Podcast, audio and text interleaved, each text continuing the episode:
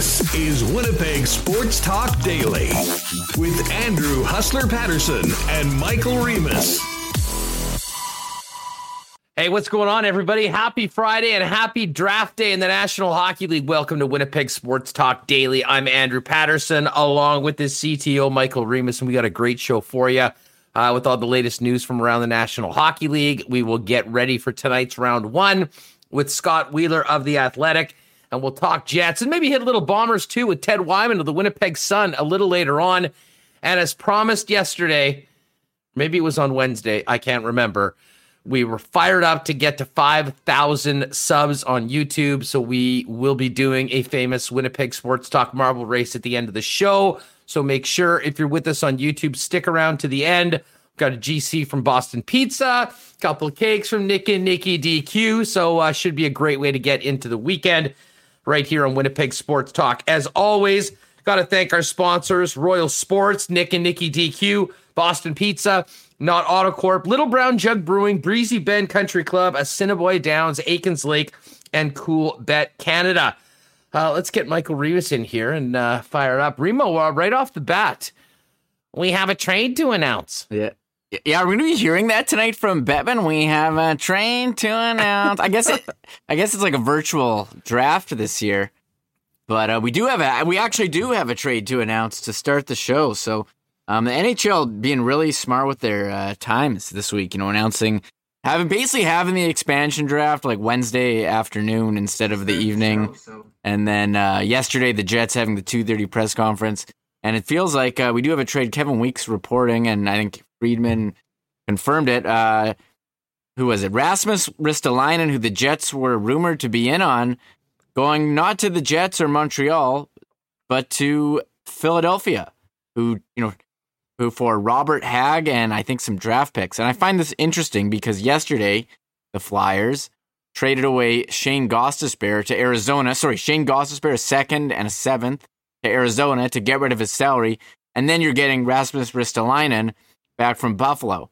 Uh, and you're trading away picks to get him as well and Robert Hagg. So you basically just traded Gostisbehere, two picks, some other picks, plus Robert Hagg to get Rasmus Ristolainen. And I don't know if he's that much of an upgrade from what they had. So I find it interesting asset management. We'll see if it works out. He's one year, five and a half. So they were clearly done with Gostisbehere, but I find it curious when you put the trade like that. When you when you phrase it the way I did, it seems like a lot to give up for this guy. Yeah, well, I mean, of course, they got no return in the Gostisbehere trade, had to give up assets to uh, get him off the books. And, you know, they bring in Ristolainen. I mean, I know people, especially in this chat, you know, it's funny. Everyone says they everyone we need defense, we need defensemen, and then the defensemen that are out there don't get that guy. He sucks.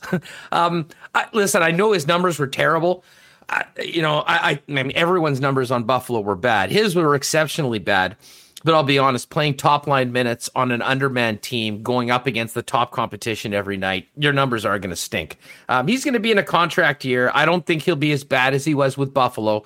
Um, but again, uh, it, the bottom line for us here in the peg on Winnipeg Sports Talk is that that was a player that, you know, a number of teams, but the Winnipeg Jets absolutely were rumored to be kicking tires on Ristolainen. And uh, it's another domino that's fallen before we get to uh, the first pick of the draft tonight, Riemann. I got to tell you, with the way Philly's been trading picks, um, I'm not sure whether we should assume that this will be the case with many other teams, but – I'll be very interested to see how many picks are traded tonight. And for instance, a team like Winnipeg that, you know, has obvious needs on the blue line and in the present uh, has just lost Mason Appleton, you know, is is the Jets first round pick in, in play tonight? Like how many uh, the Jets have three or four picks. One, two, three, and five. Um, how many of those do they make? Do they move any of them? And if they're doing that, is that for you know a player that can come and you know plug right into uh, into at least your top six on the blue line? And to me, Remo, that's the intrigue when it comes around the Winnipeg Jets tonight. I mean, certainly if they make their selections, we'll talk about who they pick. But I do think there's the potential that we could see maybe some more picks being traded. And, uh, you know, I think there's a lot of teams that realize that this draft is far more of a crapshoot than normal. Um, and for a team like Winnipeg that, you know, has done such great scouting in the past, I think if they realize that they're far less sure about their selections for this year's draft, I think that might make them more likely potentially dangle a pick or two if they're looking to uh, try to solve a problem that has not yet to be solved. Yeah, here's the trade from Kevin Weeks. First round pick tonight, that's 13th overall, and a second round in 2023 for Rasmus Ristolainen. And I'm not an NHL GM, but hold on a sec. Say that again. first round pick tonight, What? 13th overall, Buffalo got a first rounder for Ristolainen? and a second round pick in 2023, and and Robert Hagg. That is a lot for a rental player. So I think Philadelphia paid less for Ryan Ellis than Ristolainen. And I know uh, if you were hoping the Jets were in on that is that is that's Listen, a lot. I just I That's just a spent a couple pay. minutes saying I just spent a couple minutes saying, hey, you know, Ristolainen, you know, probably won't be as bad as he was last year in Buffalo and whatnot. But I am stunned that they got a first rounder. In fact, I was looking at a couple of the guys that follow Buffalo, like the beat writers, Oh, and Joe one of the guys. One of the guys said something like, "If uh, was it Joe that said if the Sabres get a first rounder for Ristolainen, I will." And I can't remember what it was, but do something ridiculous because uh, they might have to do that. he said this would replace the Paul Gaustad trade for a first as the most unbelievable trade pulled off by Buffalo. So that is the reaction in Buffalo for this trade. I can't. I don't know what Philly's doing. They just traded away four picks and got and Robert Hagg and Gostisbehere for one year of Rasmus Ristolainen at five and a half million. That doesn't make any sense. How much? Like how much of an upgrade could he possibly be? I don't think he. I don't think it is. I don't think it is. So, and that's why. This is why. You know, you and I sit here and think we could be NHL GMs. Like you see the trade, the Ned trade yesterday. You see I could this. be a bad GM. I mean, I could it's like, certainly be a bad sorry, GM. how much? How much? Not that you could be a good. How much worse could you be than than that in terms of ad asset management? Um, uh, yeah, I, I don't know. And so the Jets probably looked at that and was like, "We're not giving up a first round pick for this guy, let alone a first that's 13th overall and, a second, and a player. and a player." So That- you know what? Kevin Adams, like Kevin Adams' Yeah. stock just rose. Oh, I, I'm speechless. I, I, honest to God, I'm speechless at that. And you know what? Thank you again for the stuff breaking just as we go on the air because the, this is the live reaction when we heard when you, they said a couple picks. I was thinking like a sixth, a seventh, you know, or maybe they gave a seventh and got back a fifth. Yeah. I, wow, wow. people in chat are saying we should call uh, Ruicki right now to see what Yeah. he says. Should I, te- should I text him? yeah, text him for comment on the uh, yeah. yeah. text him for comment. Uh, it will be fun. And hey, I just got it. Well, Remis does that. I will let you all know that if I sound a little weird today, uh, I'm playing hurt, but I'm here.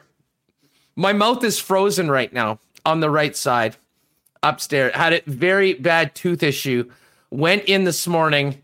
I have a procedure planned for 3 p.m. this afternoon, but they shot me up enough that I could get here onto Winnipeg Sports Talk Daily and do that. Commitment to the grind and to the game and to all of you listeners, Rima. You know, I feel like uh, feel like it's that you know that game seven of the Cup final. Your team needs you, and uh, you know what? You just got to take that shot and get back out on the field. Yeah, be careful. I watched Rick Westhead's uh, feature last year on painkillers like Toradol, so I don't want you to be doing anything too crazy. No, you know, I'm not popping pills or anything like that. They just gave me the shot administered by a dental professional, and um, and you know, I'll go in and get it done, and hopefully, then I'll be feeling great. Although I will say, um, you know, for all the great things that come with you know, kind of running your own business and being on your own, the one thing that I had not thought of or been uh, had to face was the fact that man, I missed that health insurance. so I'm going to be getting a big bill. Um, mm. I'm gonna have to. We may need a dental sponsor at some point, okay. Reem, on this program for our for our grills going forward. Either that or figure out some way to get it taken care of. But whatever, we'll uh, we'll get it done. Well, lots to talk about, and uh, obviously we're gonna have some great guests. So maybe I won't do as much talking as normal. Okay, I texted Brandon. Uh, he, just I said care to comment on the Risto trade. He responds, "What a fucking disaster."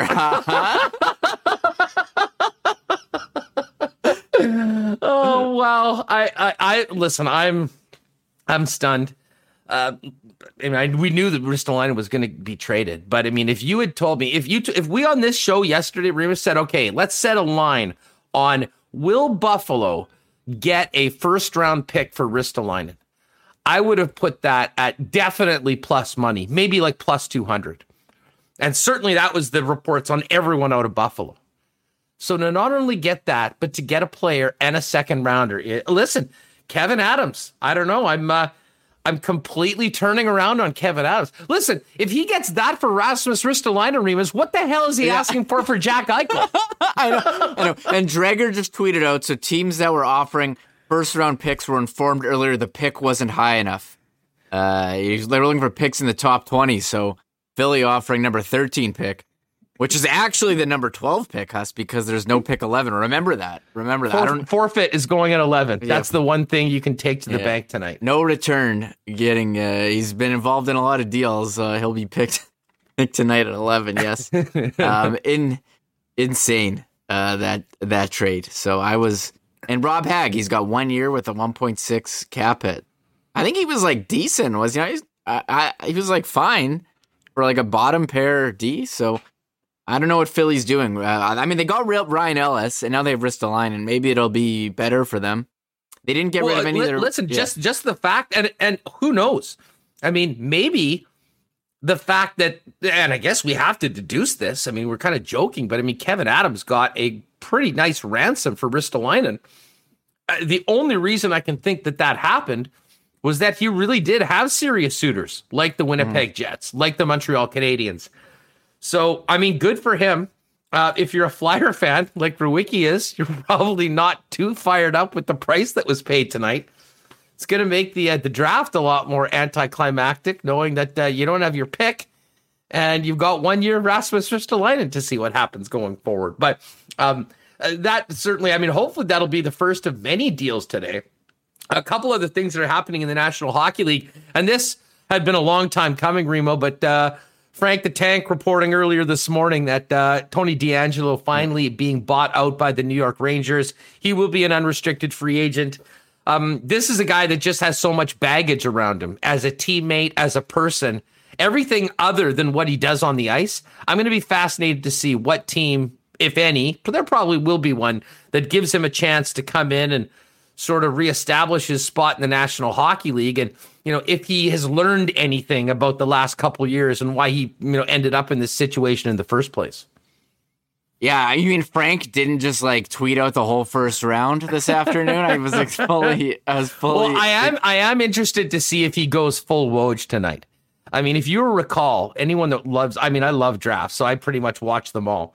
NBA draft, I want to say two, three years ago, was essentially Woj tweeting four to five minutes before every single pick, the pick. And, and it would be something like, wouldn't be surprised to see this guy go here. Like without saying this is happening, but he obviously knew it was happening, was right on every one. And then the same sort of bitching that we heard from a lot of people um, about the NHL draft we heard about that. And then ESPN went and, you know, just hired him uh, over. Hey, Andrew Haleko, 10 bucks on the super chat. First con- contribution to the Hustler Dentist Fund. Thank you very much, Andrew. We uh, we greatly appreciate it. I'll be fine. We'll get that. We'll get that done. Get this damn tooth taken care of, and uh, hopefully have a uh, have a great weekend. I'll be in prime 1919 consumption uh, shape by uh, well, who, who knows? Maybe even later on tonight. Hey, shout out to Nick DQ Nick's in the house as well. Great to see you, my friend. Nick actually made a little drop off today, Reem. something good for messed up teeth is uh, DQ. In case you didn't know, and of course we've got a couple cakes for our uh, our contest, the marble race at the end of the program. So uh, big shout out to him. And he said he will look forward to making a drop off to you coming up uh, at some point next yeah, week. Yeah, it's my son's birthday coming up. I messaged him. Whoa! I uh, I wanted a DQ cake for our party, and I asked him. He's to gonna be two. Yeah, he's gonna be two. That's incredible. So, oh my god, that's amazing. Yeah. So I asked him. I said, "Can you make a cake featuring one of his favorite uh, YouTube cartoons?" And I sent him a picture, and he's like, "I think we can make that work." So I'm looking I know forward who to his favorite it. YouTuber is. Yeah, H- Hustler and Dada. Right here. Yeah, yeah, says and Dad as well. Hustler, Hustler and Mitch Dada. Jensen, Mitch Jensen, 1001. May as well make it a gold tooth. You know, it's funny that you bring that up because I have this has been bugging me. And at a certain point, the wrench dues are contribution to get us a gold tooth fund. I should get a nice grill. Maybe with Huss right there. You could right be like Joe Pesci in Home Alone. Um, I, I don't know if you're familiar with that and- one. uh, actually, I do remember that, but I don't remember uh, if he uh, what he, he got a grill after he uh, got his face implanted by Macaulay Uh, Culkin or what? He had like a gold tooth or something. I, I don't know in the, in the movie, and it was it was like always like shimmering. Uh, Joe Pesci's gold tooth What- in Home Alone. When I think of gold teeth and grills and Winnipeg sports, two individuals come to mind. Number one, KD Williams of the Winnipeg Blue Bombers. You recall KD had uh, he had the gold fronts with uh, and I, I think he had diamonds in them, or at one point he might have got KD in it. But the guy that absolutely did, anyone that remembers, this is old school Winnipeg hoops, Winnipeg Thunder, Winnipeg Arena era. JJ Eubanks of the Thunder was the boss on the team. And he had two massive gold teeth, and he had a J on one and a J on the other. And it was uh it was absolutely incredible. Holy smokes, everyone. Listen, I was just kind of making fun of the fact that I might sound a little different, but I really appreciate this. Rain Man is in on the Gold Tooth Fund. Rob Mahoney is in on the Gold Tooth Fund. Philip Barclay is in on the Gold Tooth Fund. I, I might actually have to get to have to get a grill at some point, Reem, to uh, to rock on the program. And I'll be honest, I've thought about it many times before. Wasn't sure whether I could pull it off, but with this sort of support from the community, I may have to go for it. You're gonna have to. There's Jet Jet Oil Jet Oil Tom. Tom. Thank you guys. This is awesome. This is insane. Uh, but you know, we want to get to some actual hockey news before Scott Wheeler comes in. I was reading this yesterday from Elliott Friedman, and he had a quote uh, from an NHL GM. Huss, I don't know if you saw this about the defense market, and he was saying how a lot of NHL players don't want to come to Canada because of the taxes, the pandemic restrictions, social media. I don't know where you stand on that, but one of the players who was open to Canada, who could be a target for the Jets, maybe he was at the trade deadline. They lost out to Tampa, but David Stanley Cup champion David Savard. I don't know where you land on Elliott's reporting there. I did send you uh, that Uh, comment. I'm I'm I'm I'm in. On, listen, I am in on David Savard. I mean, if the Winnipeg Jets could take a shot at him, I mean, that's a guy that you know, solid defenseman, plays the right side, just won a cup with Tampa. Um, you know, you know, who knows what the cost is and how long. But I mean, listen, if we're talking about available defensemen right now, certainly on the UFA market, after Larsson went to Seattle and Oleksiak went to Seattle, and now Ristolainen, I know some people don't like the idea at all of Ristolainen. Well, you don't have to worry about it because Philly somehow just traded Robert Hagg a first and a second for Rasmus Ristolainen. Um, David Savard would certainly be a guy that I think we would love to, you know, we would love to see. Now, you know, again, Dougie Hamilton, of course, is out there, whether Winnipeg is even considered or if they step up and because that's going to cost a lot of money as well. So um, I don't know. It's it's all really interesting. Um, you know, we'll see, and who knows? By the time we get through our draft chat with Scott Wheeler, there might be uh, some more deals to talk about. We'll focus in on the Winnipeg Jets a little bit later on with Ted Wyman and uh, and Remo. The one other thing that we'll do either before or after Ted, before we do the marble race with our giveaway at the end of the program, uh, is go through the Jets schedule as well, which uh, got dropped late last night. Kind of crazy. The team starts October with two California road trips. They start in Anaheim. They come back for like one game, I think the Ducks, and then are right back in California again. So it is a little weird. We'll talk about a few of the big road games that some of you might want to travel to, and we'll get to all that in just a minute. Uh, all right, Scott Wheeler coming up. Before we do that, do want to thank our uh, friends. Well, I'll start with Nick and Nikki DQ. I mentioned Nick made a little drop off earlier today, a couple of the treats of pizzas, as well as the, um, well, uh, listen, we got, uh, I think, Buster Bars blizzard bars, sandwiches, fudge bars. I'm pretty much stocked for a while, and that's good with a busted tooth. Um, Nick and Nikki DQ, Niverville, Northgate, DQ Polo Park, and DQ St. Anne's. Um, they're the best. And the ultimate grill burger he dropped off today was absolutely elite. I'm telling you, the most underrated burger in the fast food game. Popeye, Nick and Nikki this weekend.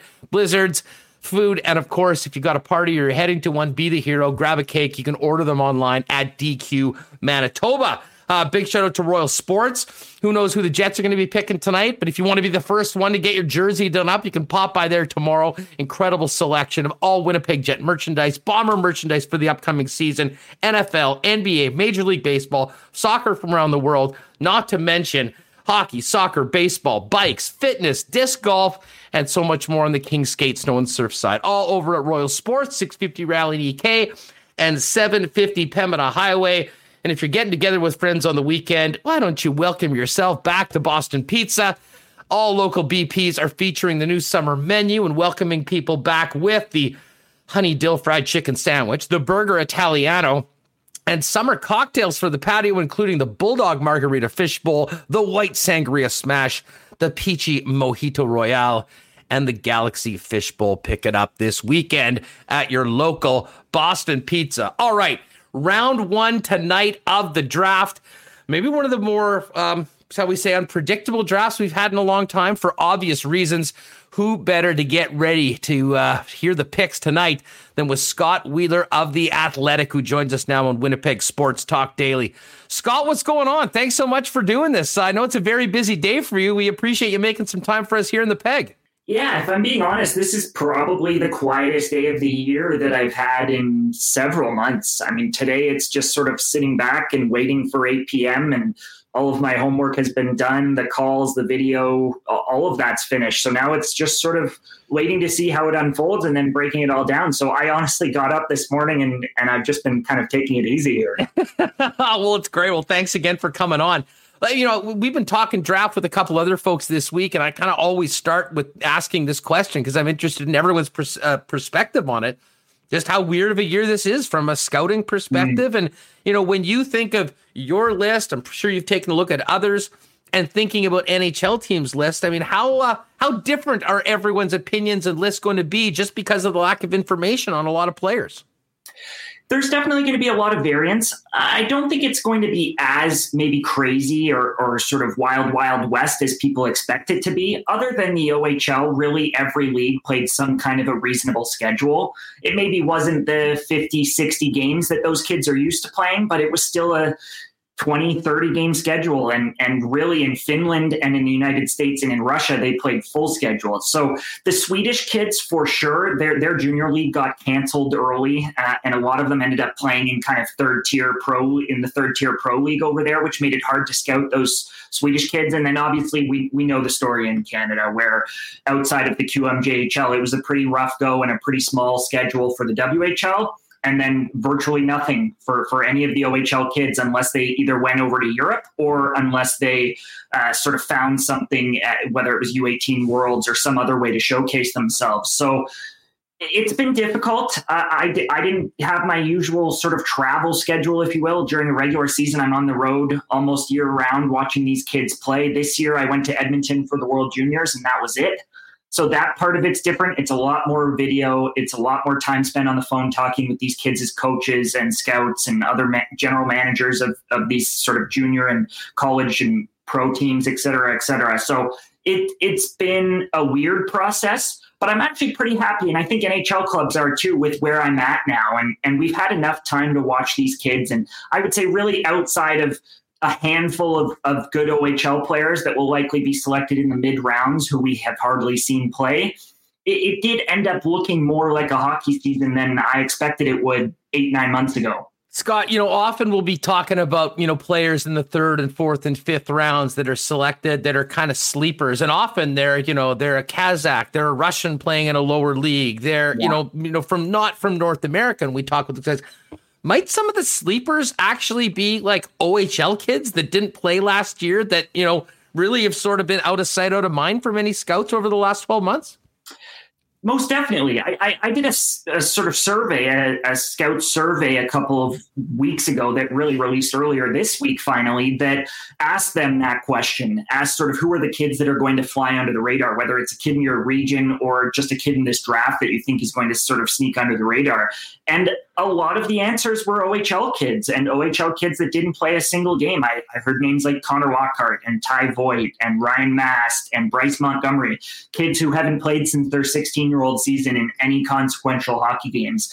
And uh, on the flip side, I, I almost wonder whether everybody's thinking that. Everybody's thinking that they can go out and, and get the OHL kid who hasn't played since he was 16 years old. And then maybe it's the sort of Aleksander Barkov is underrated kind of narrative. It's it's this sort of if everybody thinks that, that this is an inefficiency that they can tap into, then maybe it isn't actually an inefficiency. But it, it's the teams that do their homework on those kids are, are going to either get it right or get it really wrong. And I expect that five, ten years from now, we'll look back on the OHL kids that didn't play, and there will be some big hits, some kids who weren't taken in the first round who go on to become players and I suspect you're also going to see a lot of misses on kids who teams were making a, bargain on or, or, some kind of gamble on, if you will, when they hadn't seen them play in a year and a half and they hadn't developed like they might have thought they did. So uh, it, it's going to be interesting to see how it plays out, in particular for those OHL kids and to a lesser extent the WHL kids as well, who in many cases only played five, ten games.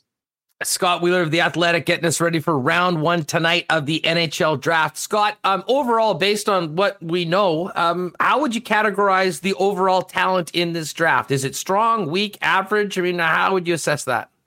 I would say it's slightly below average. Um, it, it's not a great draft, but I think it's actually also been a little miscast. The, the, the, the feel around this draft is that the combination of the the talent level of the players and of the lack of scouting that has taken place is that it's a really weak draft. I don't think it's that weak. Um, certainly, when you look back at the last decade, I would say that 2012 was obviously worse. 2012 is one of the worst drafts we've had in modern history. Um, and, and then it kind of fits into that that next group with the 2017s of the last sort of decade, if you will. So it's it's certainly not 2015. It's not 2016 where we had Auston Matthews and we had Connor McDavid and we had Mitch Marner and Nico Rantanen and you go down the list. It's it's not the level of those. Those were very strong drafts. But the, the, there's still some talent. There's uh, I like 12 players at the top a lot.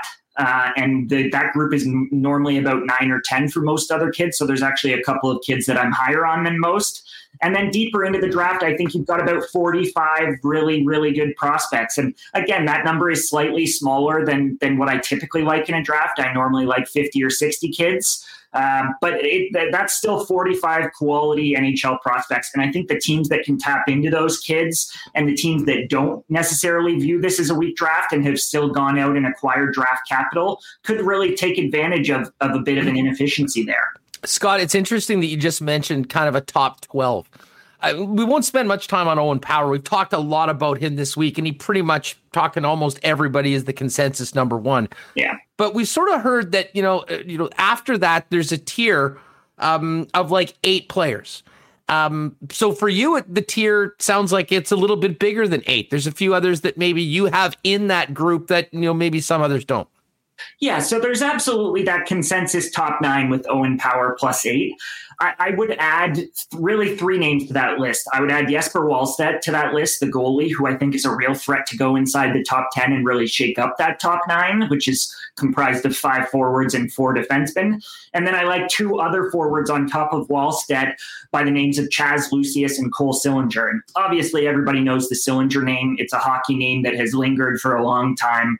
Uh, but the, the, the Lucius name is, is one that's coming. His younger brother is a top prospect in next year's draft. I think he's better than his younger brother, but his younger brother, Cruz, could also be a first round pick in next year's draft. And I think Chaz is, for my money, arguably the top goal scorer in this draft. I, I think he's got a real chance to score 35 to 40 goals. And there's only one or two other players in this draft that I would feel comfortable sort of projecting as a true goal scorer at the next level. So Chaz has this way of finding space and this way of getting his shot off and this way of picking his spots in the net with his accuracy. He doesn't have this really heavy shot that we see in a lot of these kids now, which a Cole Sillinger and a Mason McTavish have. But he's a kid who can really score goals. And I suspect that after a year or two at the University of Minnesota, that Lucius is going to emerge from college as one of the top prospects outside the NHL. And as a result, I, I think he kind of belongs at the back end of that group of nine or 10 other kids, uh, sort of in that same conversation, if you will. So it'll be interesting to see what happens with Lucius. I think he could go at 10 to Ottawa. They, they, they are looking for goal scorers after having drafted a lot of really well rounded forward prospects over the last couple of years, like Josh Norris and Shane Pinto, et cetera. Um, so I think he could go there. But if not, I don't think he'll last much longer with Philadelphia and Calgary sort of following those picks. And Calgary in particular is, is also looking, I know, looking for a goal scoring winger in this draft. So, uh, it'll be interesting to see how it shapes up with with those other names that I mentioned. But I think all of them belong in that same conversation as that not that consensus nine that you talked about. Hey, great to see everyone with this in the YouTube chat. Do us a favor, hit that thumbs up, and a big thanks to Owen, Stonewall, Dave, as well as uh, who's the last one in there? Uh, oh, Cody Karan for uh, their donations to the Gold Tooth Fund. Much, much appreciated. Um, Scott, back to the top of the draft. I, it was quite interesting looking at your top 100 again, uh, folks. Before the picks are made tonight, go to the Athletic. Scott's got his top 100 thoughts going into the draft. Some great, great content. I was surprised to see Kent Johnson out of the University of Michigan. Pretty flashy player, um, but a guy that in most of the other lists I'd seen was not. I'm not even sure if I saw him often in the top five. Certainly was part of that group at the top nine why is he number two on your list, and uh, what makes him stand above the others? Yeah, Kent's interesting because I fully expect he's going to go in that six to nine half of that group, if you will. Um, but he he he belongs right at the top of the draft in terms of those five forwards for me. And that isn't to say that I don't that I I'm, I'm extremely confident that he's going to be a better player long term than a William Eklund or a Dylan Guenther or a Mason McTavish. I mean, you go down the list. All of those kids are pretty darn good. Obviously, Matt Beniers, I fully expect is going to be the first forward taken. I think he'll probably go to Seattle at number two. Uh, but I really like Kent with it, with the puck on his stick. It's one thing. I mean mean, he's got the obvious flair to his game that that really sort of wow you factor, where a couple of plays every game that he'll make are, are sort of of that highlight reel quality and pull you out of your seat. And I actually think people can fall prey to focusing a little bit too much on that that kind of quality in prospects. So maybe I've I've been a, a, culprit there this year, if you will. But his ability to to really play at the top of the lineup, I expect that when he makes it, it's only going to be as a top six power play guy who can play with other talented players. So his ability to play in that kind of a role and make an impact in that kind of a role is pretty unique. And then it's not just about the hands. We always talk about the hands, but he's also a fabulous playmaker who does a really good job getting pucks from the perimeter and placing them into the middle of the ice for his teammates to pounce on. He's an underrated finisher around the net and around the slot. And the big question mark with Kent is okay, he's a little bit of a skinny kid and kind of reminds of Elias Pettersson at the same age of a couple of years ago, where Elias came in and he just looked like he hadn't really been in the gym. And Kent's the same way. He's he's never going to be a big, strong guy, and as a result, probably never going to be a great two-way forward but I think his offensive ability is really going to pop. And I do expect that he'll add some muscle and that he'll be a little bit stronger once he gets to his NHL playing weight, and that that is going to be less of an issue because of his skill level and because of his talent. So I'm just a big, big fan of Kent. I, I think he belongs right at the top with with Beniers and Eklund in terms of the top forwards in this draft. And I would still strongly consider taking those other two kids ahead of him, but for me, I just gave him the slight edge over the course of this season on the basis of his skill and on the talent level that he brings to the table, and ultimately the the kind of role that that projects into, where it, it's not hard to imagine him as a first line winger who plays on your top power play unit.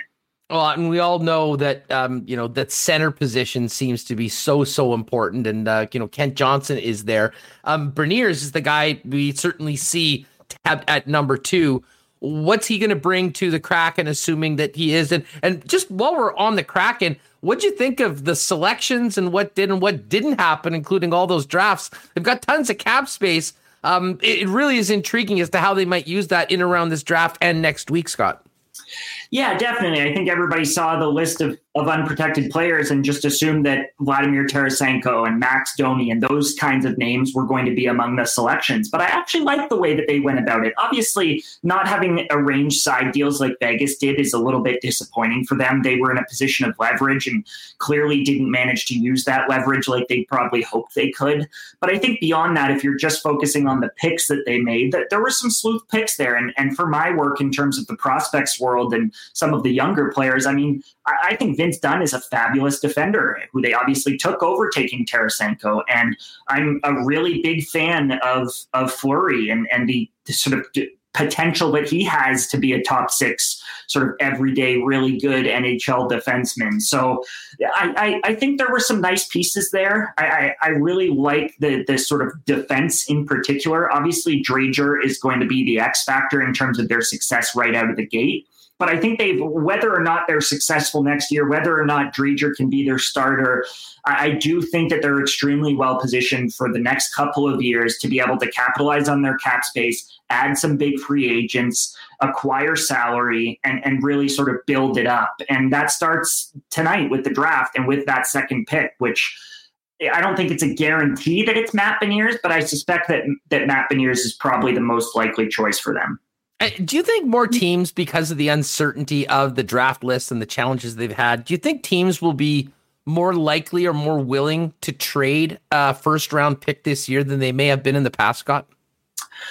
Uh, yes, yes, and no. Uh, I think that there, there is a perceived value on both ends of that kind of a transaction, whether it's dealing away a first round pick or acquiring a first round pick.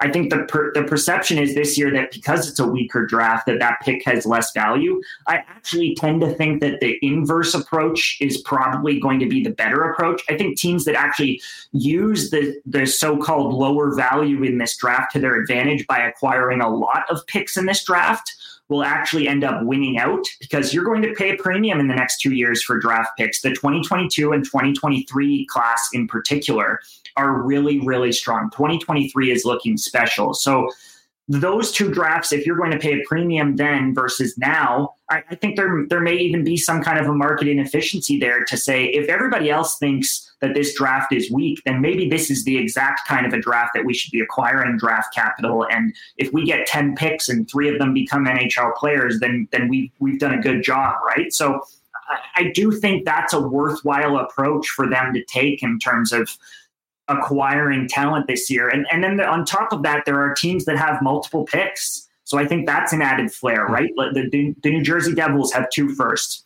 The Columbus Blue Jackets have three firsts. The Minnesota Wild have two firsts. So I, I think there's always an inkling, whether rightly or wrongly. I think often wrongly. I, I think most often you should just keep those picks and draft them. But teams always feel like when they have an excess of something that they're more comfortable getting rid of it. So I think you could see one of those three teams in particular, New Jersey, Columbus, um, um, the third team that I mentioned is slipping my mind here, but I, I, think, oh, Minnesota. You could see one of those teams move one of those picks or or package two of those picks to move up or that kind of a thing. So I do think we're going to see some movement tonight. One of the other things that we talked about, in specifically in relation to the Jets, you know, they're picking middle of the round, I guess 17th, mm-hmm. technically the 18th pick, but we know that forfeit is going at 11. Um, they've only got four picks in the draft: a one, a two, a three, and a five. Yeah. It, you know, and the Jets have always been a very good drafting team, and they will stick to their list. I mean, if they're coming up to that point and they have three or four players that you would think that you know, have great value at that spot. Do you think it would be likely that teams like that would maybe be looking to potentially trade down to grab a couple more picks um, to essentially have more shots uh, at it, um, knowing that you know even if you move down from 18 to 26 or or even early in the second round and get another pick, some of the guys that you're interested in that you could pick at 18 might be there at that point. Yeah, definitely. I think the Jets are a good case study in that in terms of how things might play out, if only because I suspect that they'd like to draft a defenseman just after taking Cole Perfetti last year and with the way that their group in terms of their prospect pool is now shaping up on defense outside of Ville Heinola, it's it's looking pretty thin. So I think they may feel some kind of urge to draft a defenseman this year. And if that's the case, I think that despite the fact that there's four defensemen that are going to go in the top 10 and probably six in the top 20, there really aren't going to be great D there. And, and it's going to be a forward heavy sort of option, forward heavy set of options in terms of what's available to them in, in the late teens and to all the other teams in the late teens or early 20s. So inevitably more than six defensemen will go in the first round. That's just always how it is. But I think if they want to move back and grab a defenseman, or if they like four or five forwards there and they want someone else, they feel comfortable having someone else slide up and take one of those kids, then there, there are options for them in terms of moving back this year because the drop off in talent – once you get out of that group of 12 that I talked about, there's a couple of other forwards after them by the name of Matt Coronato and Fedor Svechkov, who I suspect will go in fairly quick succession in the early teens. But by the time it gets to the Jets, the true cream of the crop, both on defense and at forward, will already be gone. And then you're into a tier from sort of 20 into the 30s where you're dealing with players who look a lot alike. So uh, I do think that there could be value if, if you can get two picks in the 30s uh, or, or a pick in the late 20s and a pick in the 30s with that with that pick in, in the teens that the Jets have, that could make it really interesting.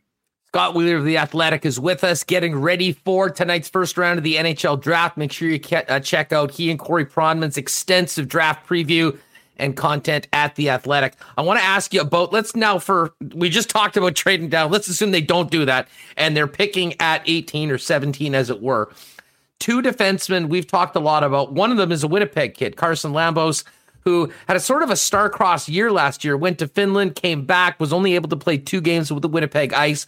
He's been thought of as a first-round talent for a number of years. Likely he might be in that mix. And the other guy that, you know, we don't know a lot about, but have seen him in that area, a big right shot defenseman, which the Jets certainly would like, is uh from the Alberta Junior League, Brooks Bandits, Corson Ceulemans. Uh, give us your thoughts on those two players. Um, who might be a better fit? Who would you tab between the two, and uh, what Winnipeg might be thinking if both those players are available? Yeah, those are those those fifth and sixth defensemen that I think are guaranteed to kind of go in the first round, and after that, it, it opens up, and you may only see a couple others. So Carson is is obviously a tricky one. He had a, a, medical procedure a couple of months ago. He is now reportedly fully healthy, but after a bit of a weird year where he didn't look great in those first two games that he played in with Winnipeg Ice, and where he looked good but not incredible, not like the maybe top ten, top fifteen pick that some thought he would be a year ago in Finland.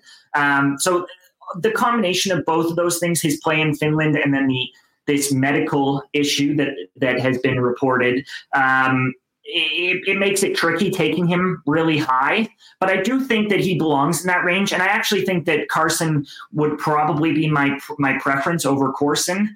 Um, Ceulemans is is is a little bit of a different case. He's headed off to the University of Wisconsin next year. Has has shown the ability to play a physical sort of stand up game defensively. And then offensively, he's got a big, heavy shot. He likes to play aggressively. I think there's kind of a finesse problem solving element that's lacking in his game. He's very much a player who just plays on instinct and throws his weight around and throws his shot around and that kind of a thing. Uh, whereas Lambos, I think, is a more refined player, if you will but two very different players who offer a lot. And I think both of them probably top out as kind of second pairing guys. They're not going to be true stars at the next level. But I think if you can add a, a second pairing defenseman in the mid to late first round, that's still good value, especially in this draft. So uh, I'm a fan of both, and, and both are going to be a part of, of Canada's U20 camp in Calgary uh, in a couple of weeks, sort of a week after the draft, if you will. So uh, next Thursday it begins, I believe. So we'll, we will, we'll get to learn a little bit more about Carson uh, Lambos. That is by that time. I'm I'm planning on touching base with Lambos at the camp to really dig in on on the medical issue and try to report it publicly for the first time. But uh, both of them are, are interesting in their own ways and, and should and likely are strong considerations for the Jets.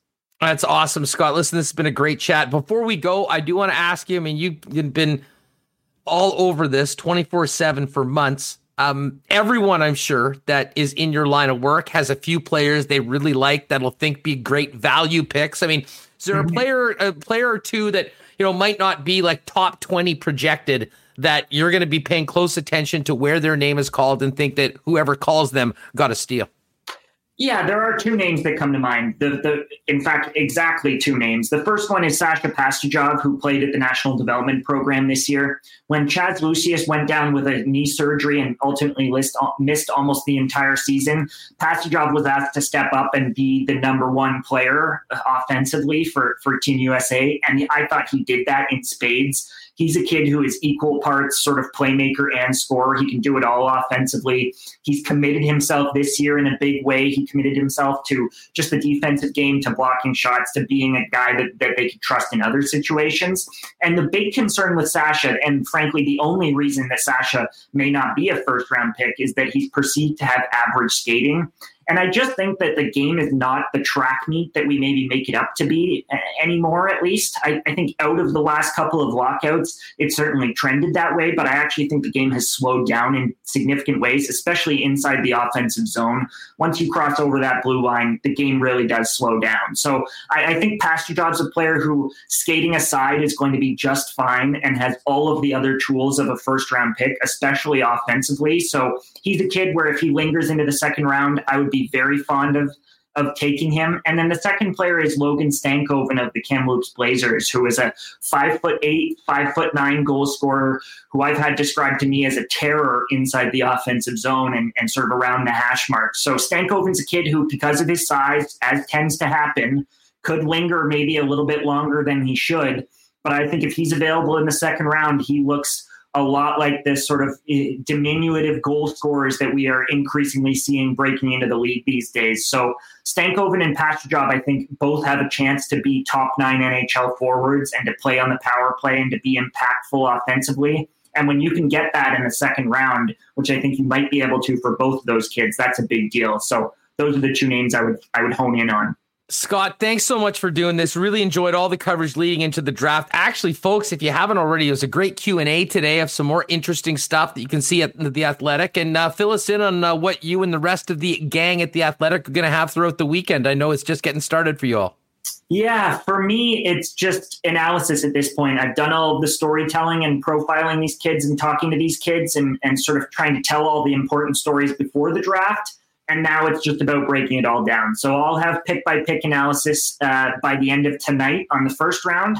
And then tomorrow's the monster. It's trying to break down the next 190 picks, right? So um, that that's a monster. I don't know all of those kids. I try to be upfront about the kids that I know and the kids that I don't. But there should be by the end of tomorrow analysis of probably about 200 of the 224 players that are selected. So that's the goal for the weekend for me. And then for my colleagues, it's just uh, digging in on the individual players and all of the prospects that their teams take. So really looking forward to sort of reading and following along with that coverage. We've got a pretty darn good team.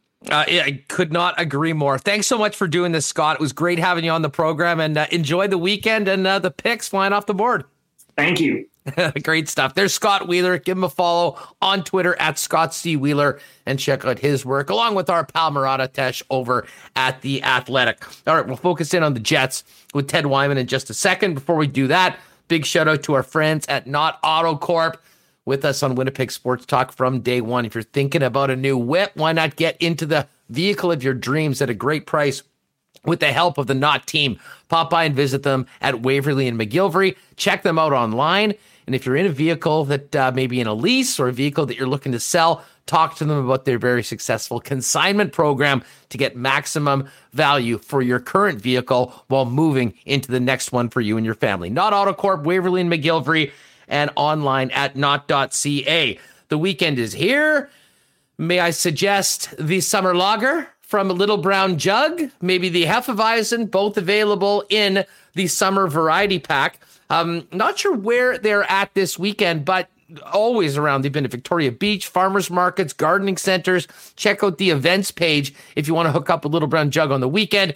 And of course, the tap room is open right now. You can pop in there, have a few cold 1919s on the patio, slice a pizza, grab some beer to go home, as well as all the merch. And I will suggest Now I'm drinking a Diet Pepsi right now, but the 1919 koozie that I have right here, elite for the 16 ounce can. And then if you're, say, having a pop, folds down. That's what we call functionality here, folks. Great koozie. You can pick those up over at uh, Little Brown Jug as well. Enjoy the weekend with the 1919 or the summer variety pack. Big thanks to LBJ for their support of Winnipeg Sports Talk Daily. And our friends out at Breezy Bend. The course could not be more mint right now. Uh, they're still buzzing over Braxton Kuntz winning the amateur this week.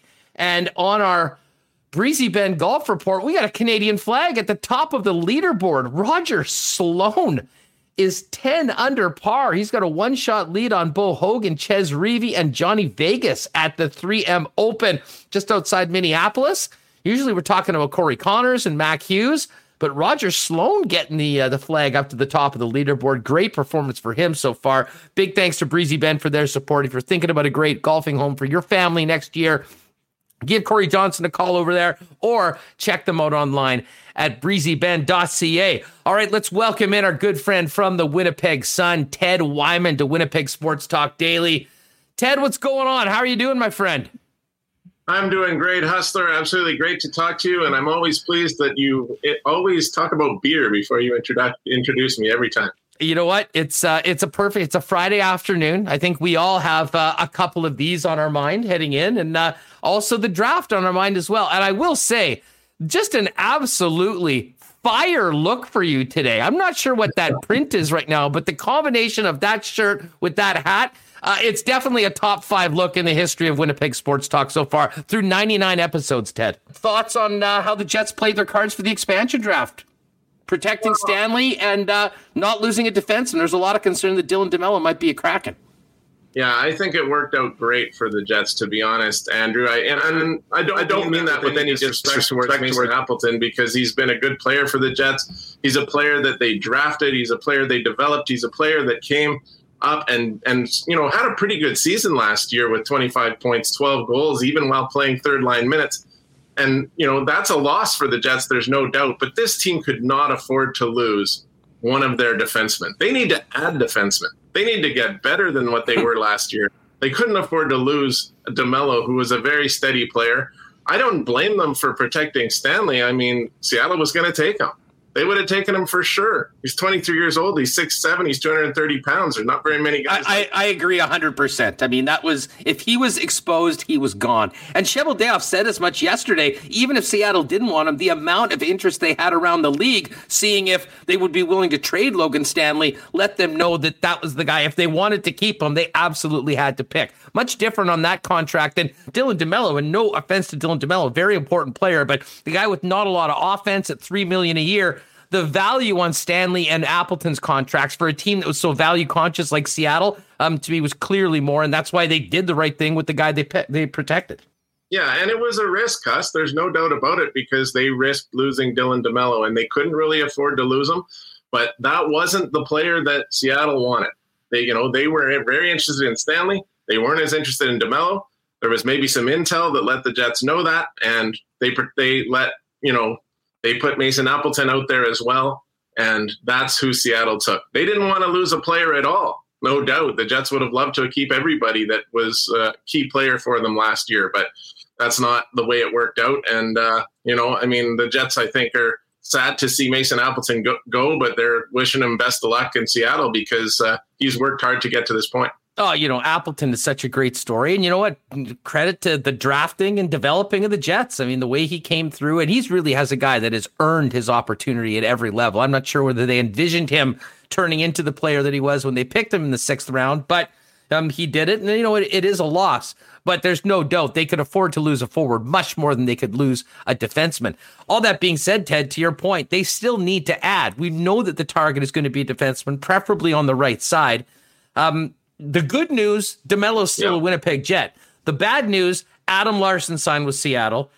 Jamie Oleksiak signed with Seattle. I know a lot of people around here aren't big fans of Rist- uh, Ristolainen, but he was apparently a, a defenseman that the Jets were interested in. He's now been traded. How do you see, uh, what do you make of the Jets situation right now heading into the draft and free agency next week? Still needing to add with some of the guys that we talked about off the board. Well, it's hard to pick that particular name out that you want, right? I mean, that's the thing. And you talked to Chevy yesterday, and that's what he was saying is, you know, we'd love to ideally grab a right shooting defenseman, maybe one that's six foot four, 260 pounds, and uh, can ragdoll two guys at once. That's exactly what he said. And we all know who he's talking about. But that guy's not available, and there's no one else like him in the NHL. So it's just going to be a matter of, of, you know, doing everything he can for Kevin Cheveldayoff to go and find a player that come in here and make a difference. And I think he's willing to make it a left side guy if it has to be. Move somebody to the right side. I mean, other teams do it. They play left-handed shots on the right side. The Jets are going to have to figure something out in that area because they have left-handed shots all over the place. There's hardly any right-handed shots up front either. And and not really many in the system. I mean, this is a team that's been very focused. You know, they didn't intentionally do it that way, but that's what they've got they've got left side guys. They're going to have to play some guys on the wrong side, probably up front. They're going to have to play some guys on the wrong side on the blue line if it comes to that. But I don't think too many fans in Winnipeg are going to be impressed if what they see is the same kind of group as last year on the blue line. I mean, yeah, maybe you're going to add Billy Heinola to that group. Maybe at some point Dylan Samberg, but those guys are less shots as well. Um, and you know, I don't think he's going to want to play a rookie on the right side. So it's really a, not an easy situation for Cheveldayoff to have to come up with the right player here. And uh, and and also we've been hearing that there's a more reluctance than ever from free agents to go to Canada right now because of all the things that are going on here in the way that the pandemic is. Uh, the rules, Ted. It's the rules. oh, oh well, I'm telling you though, it, it it does sound like that's the case with players, and that's just really unfortunate. It was already hard for the Jets or any other Canadian team to attract players here. Maybe it's even harder now. Well, and I guess that would mean it's probably more likely that they acquire somebody through trade, which I think would make yeah. this weekend more interesting than maybe it normally is for the Winnipeg Jets. We were speaking earlier, Ted, about the fact that, you know, this team, they only have four picks, but they do have their first, second, and third, as well as a fifth. The uncertainty of this draft I would imagine that even the Jet scouts who've done such a good job probably go into this without as good of a handle. I don't know if anyone has as good of a handle on this draft as they normally would. Do you think it's more likely that the Jets in this situation might be willing to move off that first pick if it means getting somebody to come in and be part of that top six immediately? Well, that's certainly the more important thing for this team right now, but it's not the only thing. And they do need to replenish some of the stockpile they have in terms of prospects. They've you know, guys have come and gone now in that area. Um, just even thinking about Mason Appleton alone, but there's there's other players that that's happened with, and and it's not as rosy a picture in terms of prospects for the Jets as it once was. So they've only had they only had four picks last year. They only have four picks this year. Um, this has been they've, they've traded away first round picks in previous years as well. That's sort of the price of success, but you can't afford to always be trading those picks away. So I'm not sure that they move off of it. I mean, uh, I was looking at it yesterday and thinking, well, who are some guys that they've picked in that range before? Well, Kyle Connor was the 17th pick. This is going to be the 17th pick of the draft that the Jets have because Arizona doesn't have a pick. Um, you know, they picked up uh, Billy Heinola at number 20. Um, there's been players that have been good for them that they've picked in that area. Logan Stanley was a number 18. It's not like you can't get somebody good in that area. Uh, I mean, Connor's been their best goal scorer for the last two years, and he fell that far. So I would not be trading that pick um, unless it's you know just that absolute perfect player that they are looking for, which they've been looking for for a long time. I know uh, somebody mentioned in a tweet when I tweeted my story from yesterday saying Chevy's priority is to you know, do well in the draft, but even more so to improve the blue line immediately. And their response was, was this from 2020 or 2021? yeah, I mean, listen, there's no doubt it's been a work in progress over the course of the last couple of years. And I think they really thought that, you know, the DeMelo, DeMelo's such an interesting player, Ted, in that, you know, he came from Ottawa, he re signed for the four years. He was a player that, you know, we knew was capable of playing in the top four. And yet for most of the season, he was sort of that safety valve, if you will, with the young, often inexperienced um, partner on the third pairing. And then yet at the end of the season, we saw him move up with Josh Morrissey and played very well in that Edmonton series. He's a guy that I think you could make an argument that could just go and play with Morrissey and You know, then you're figuring out who's playing with Pionk and what that third pairing is like. But I think ideally for the Winnipeg Jets, they'd like to bring in another guy that could play with Morrissey or at least on a second pairing if they want to move Pionk up there and have DeMelo able to move up and down the lineup as well as play a significant portion of the PK time. Absolutely. Steady defenseman, analytically strong, um, does, you know, just does his job out there. And I think he comes across to me as a pretty calming influence amongst that whole group of defensemen and on that team in general. And I like his social conscience, the way he talks on Twitter. He's in tune with what's going on in the world. He seems to be very community minded. I think everything about, and he wanted to be in Winnipeg. He was going to become an unrestricted free agent. He signed here before he became an unrestricted free agent. Those are important things for the Winnipeg Jets. It must have been very hard for them to expose him in the expansion draft when you consider all those things. But I do think Dylan DeMelo is an important player for the Jets, and especially something you mentioned, which is the versatility that he can be a top line guy if you need him to be, but he also fits right into that role on the third pairing as well and is an excellent penalty killer. Yeah, I, you know what it is. I mean, let's face it, they did dodge a bullet, and I mean, I've been wanting. I was one of the first people talking about even the possibility of Stanley being protected. Uh, I, I, I mean, I'm very high on his potential. I think he'll turn into a real solid player. Wanted them to keep him, but I did think that they might have to make some sort of a deal to make sure that Dylan DeMelo wasn't picked. So, you know, it, I think it's worked out about as good as it could be expected or hoped for from a Jets fan perspective up until this point, Ted. But considering still the need on that blue line, if you had to bet right now, is it more likely that we're talking about a new defenseman from the Winnipeg Jets on Monday's show or later on next week after we get into free agency? If I had to bet, I, you know, as you already brought up, it's very hard to entice, or I brought it up, I think, to, it's very hard yeah. to entice those free agents to come here. So I would bet that it would have to be more likely through trade. But of course, I already mentioned that I don't love the idea of them trading that first round pick. Um, you know, I think when we did our "You Be the Boss" section uh, in the in the Sun, Huss fans said absolutely trade one of your better forwards for a top line defenseman if you can. Um, and I don't know which guy they're talking about in that situation, but you know, if you're talking Kyle Connor, it better be a heck of a good defenseman coming back. You know, um, so I'm not sure I want to make that move. And then are you going to trade a Ville Heinola or a Dylan Samberg or a Cole Perfetti? Those are all tough to do as well. But that might be what it takes. It might be something along those lines if you want to get that name in here. And uh, honestly, if we're talking through free agency, my guess is it's going to be a lower, a lesser name than people are hoping for.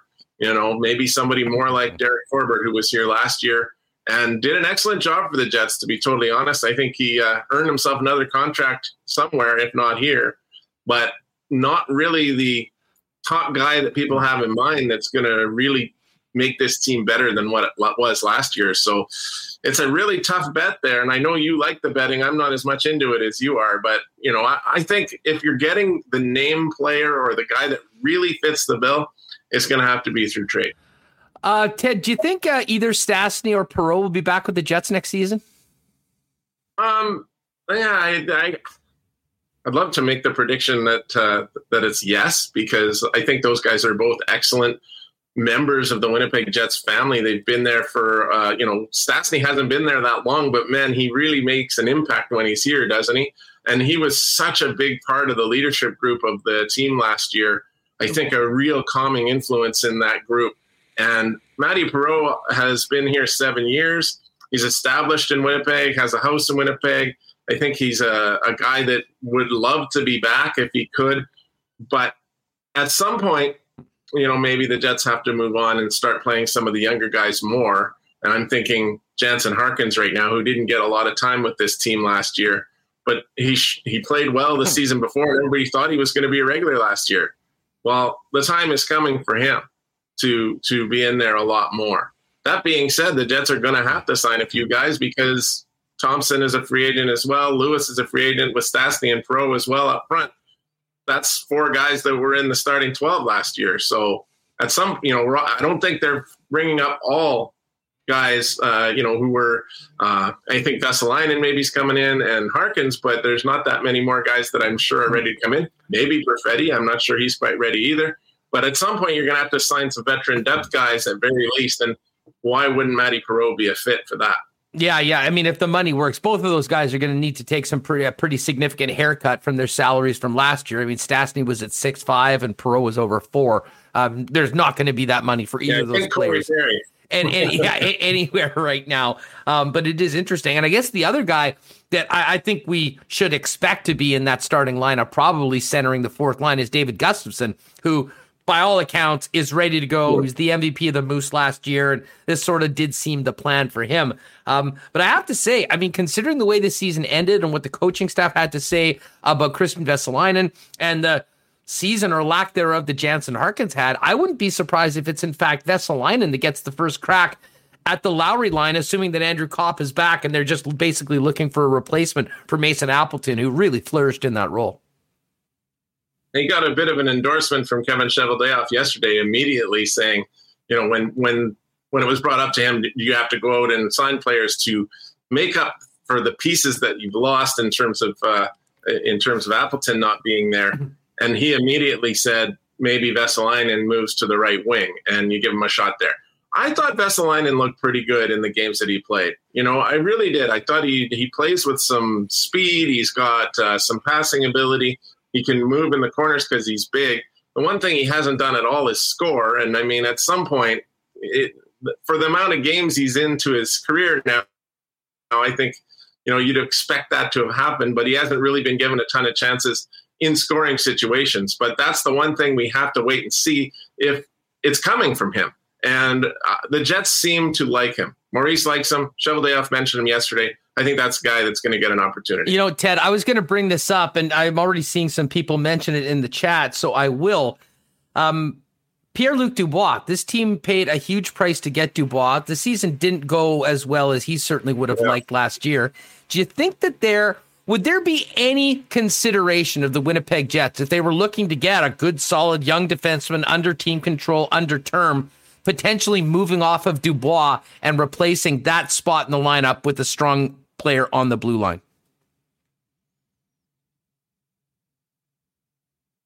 It's not really something that crossed my mind that much, to be honest, but you know, maybe. Uh, the guy did not do much for the Winnipeg Jets last year. I think they'd really like to see what he can do because obviously he wasn't comfortable all of last season. He this is his time when he has to become comfortable.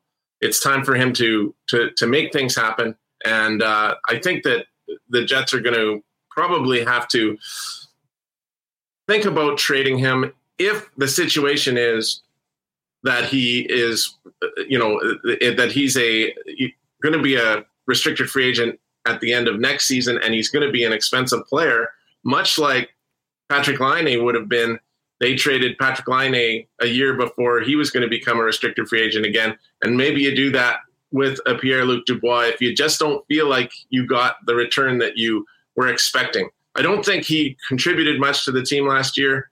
And if that's the case and you think you can get that D man for him, it's not a terrible idea. Ted Wyman of the Winnipeg Suns with us here on Winnipeg Sports Talk Daily. Hey, Ted, just before we go, uh, you hearing any buzz around Bomber Camp? Hard to believe we're less than two weeks away from hopefully filling that stadium on the 5th of August and welcoming back the CFL and really getting together in a large group as a community for the first time in a year and a half. Well, lots of buzz out there, no doubt about it. But a lot of it is uh, when does this training camp end exactly? And that's not just from the players. I think it's the media guys as well. Um, where Bob Irving never really cared for uh, training camp in the first place. He's been doing it for 47 years, and uh, here he is on day 14, is standing out in the blistering heat and the smoke and all that different stuff. But um, you know, worse for the players, right? Because they're out there every day. It doesn't seem like there's any end in sight uh, for that, and they don't have any preseason games to break it up, right? Like uh, they they didn't have an usually there's a preseason game. There might be some travel involved in that. There might be a day off, kind of a walkthrough the day before, and then you're playing a game.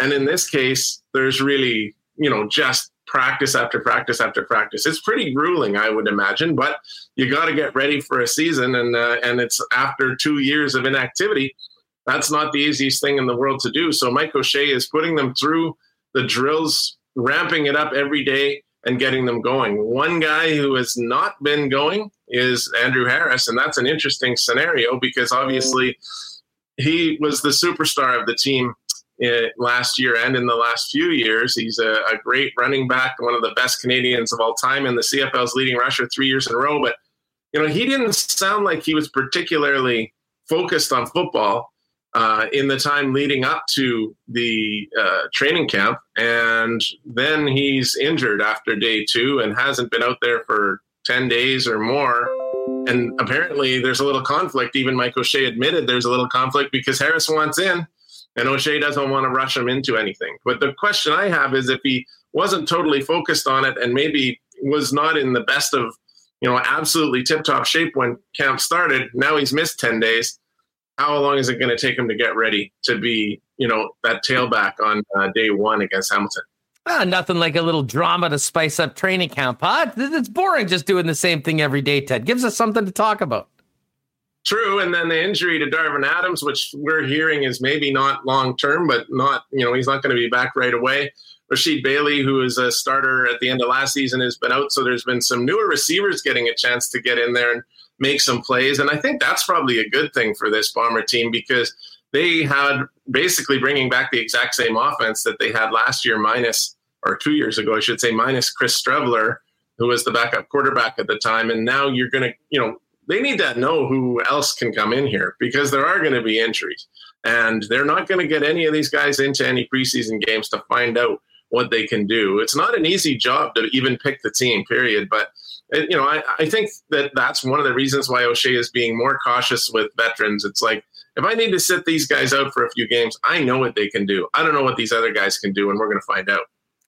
Ted, I have to tell you, you have come into this program when you've been on with us with some of the best background so far. Lots of comments on the blue stove. People are loving that. I have to ask you, though, the Manhattan picture in the background.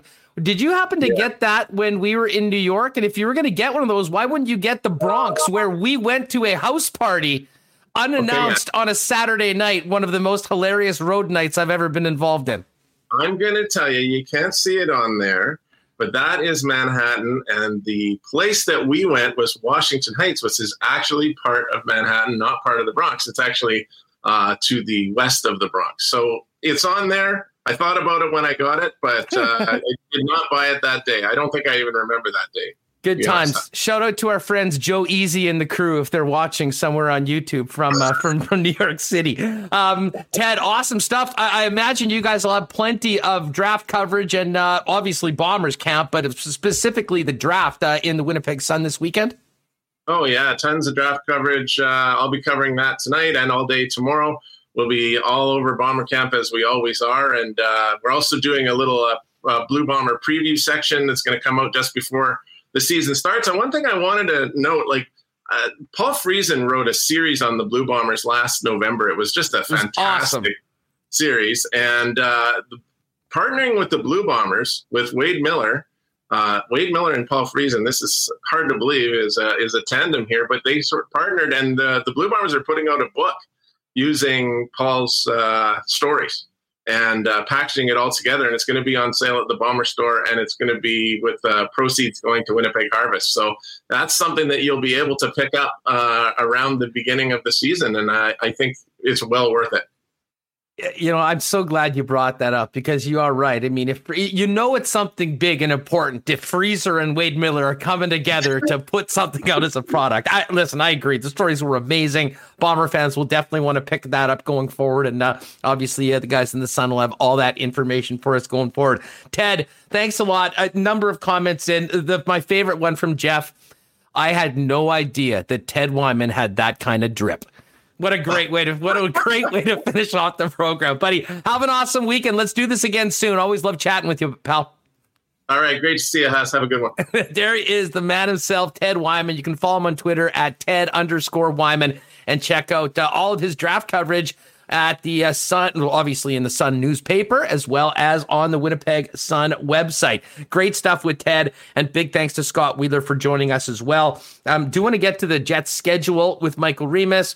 We've got some Coolbet draft odds for you. And if you're with us on YouTube, don't go anywhere because we will be doing a marble race in a few minutes. Uh, we've got a gift cert from Boston Pizza, a couple of cakes from Nick and Nikki DQ. So it should be a great way to finish up the week and get us ready for a big show on Monday, which is show number 100. Uh, before we do that, shout out to our friends at Assiniboia Downs. Told you yesterday, fans are back beginning on Monday. 50% capacity in the, the, the main floor and outdoor terrace. Uh, you just have to be vaccinated, much like going to uh, double vaccinated with your card or proof of it, much like a bomber game or Goldeyes when they're coming back. Um, and we've got another event coming. They're bringing in the food trucks. And uh, of course, the VLTs and the terrace dining room are open right now. Uh, but you have to make reservations for the dining room. VLTs right now back open from 9 a.m to 1215. Find out more on everything going on at the track at asdowns.com. And a big shout out to our friends at Aikens Lake. Hopefully, smoke clearing. People getting back up there, obviously, with the border opening in August. Love lots of their American customers coming back. But if you haven't already, check out aikenslake.com find out more on how you and uh, your gang might be able to be a part of an absolutely incredible world class fishing experience and be on the water in less than two hours from the city of Winnipeg. AikensLake.com or uh, hit up our friend Pitt Terren at Aikens Lake on Twitter. All right, let's get Remis back in here. Um, Reem, uh, just your comments on Ted. Uh, uh, the Jeff, the the the text from Jeff was perfect, and I I agree. I didn't know that Ted Wyman had that kind of drip. That was one of the best outfits uh, in the history of this show. All time. Uh, no question. time. Everyone in chat was uh, buzzing for that, buzzing for uh, the shirt, the hat, com- the combo, the oven that was teal. It was Um, elite. I, I said before to you, we had, I said, oh, Ted, you know, he always brings good backgrounds. You know, he's at the cabin one time. does. Um, he he had the you know mindset to turn his TV on and put on the fish tank channel. So uh, he knows he knows that he's on YouTube and he's got to look good. So uh, he's welcome back anytime. That was that was incredible.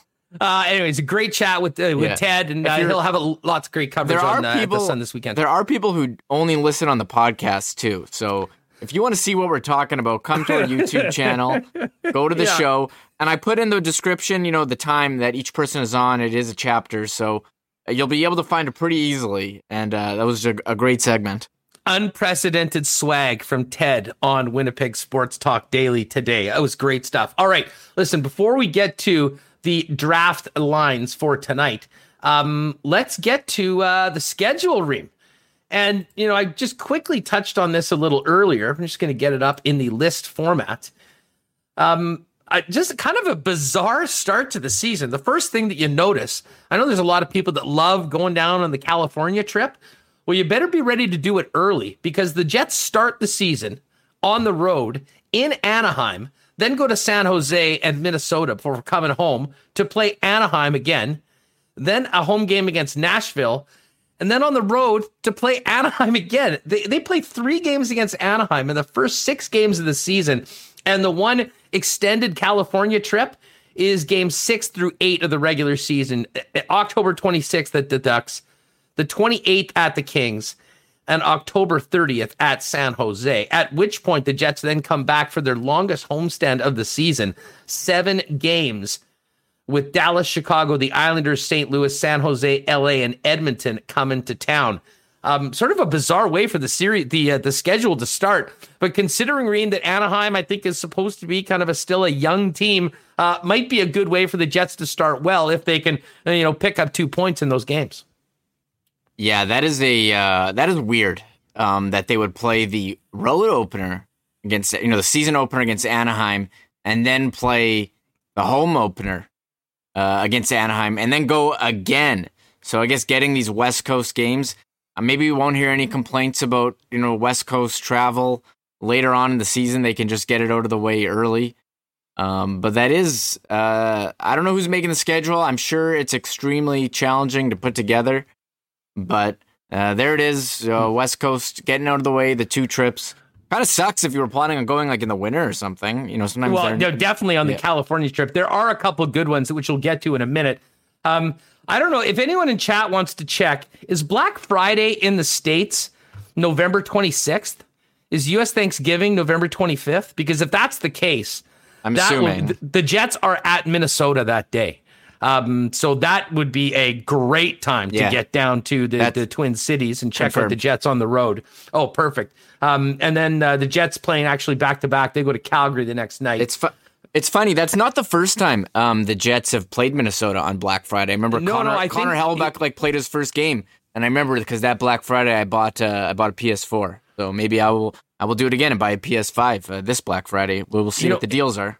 If I'm not if I'm not mistaken, um, the first ever match. Remember the match with uh, like Tiger and Phil? Mm-hmm.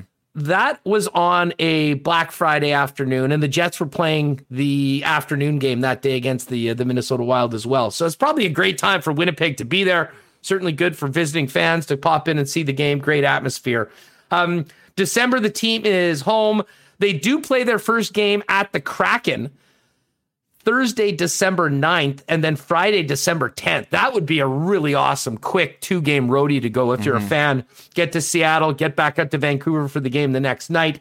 Um, heading into, well, New Year's Eve, they're in Calgary. And then I think there'll be a lot of people that'll be thinking about this. January, cold as you know what here in the peg. How about Sunday, January 2nd at Vegas? And then Tuesday, January 4th at Arizona. And then if you really wanted to make it a great trip, you can hit Denver on the way home on Thursday, January the 6th. Um, after that, though, Remis, we get to see the Kraken for the first time on Saturday, January the 8th. And the Jets actually host the Kraken twice. They'll also have the newest NHL team come to Winnipeg on the 13th of April. And I do know when everyone's splitting up their season tickets this year, I think that'll actually be a hot ticket, despite the fact that the team might not be, you know, Stanley Cup caliber. I think a lot of people will be interested to uh, see the newest team as well as former Jet Mason Appleton. I want to see those jerseys uh, looking looking good.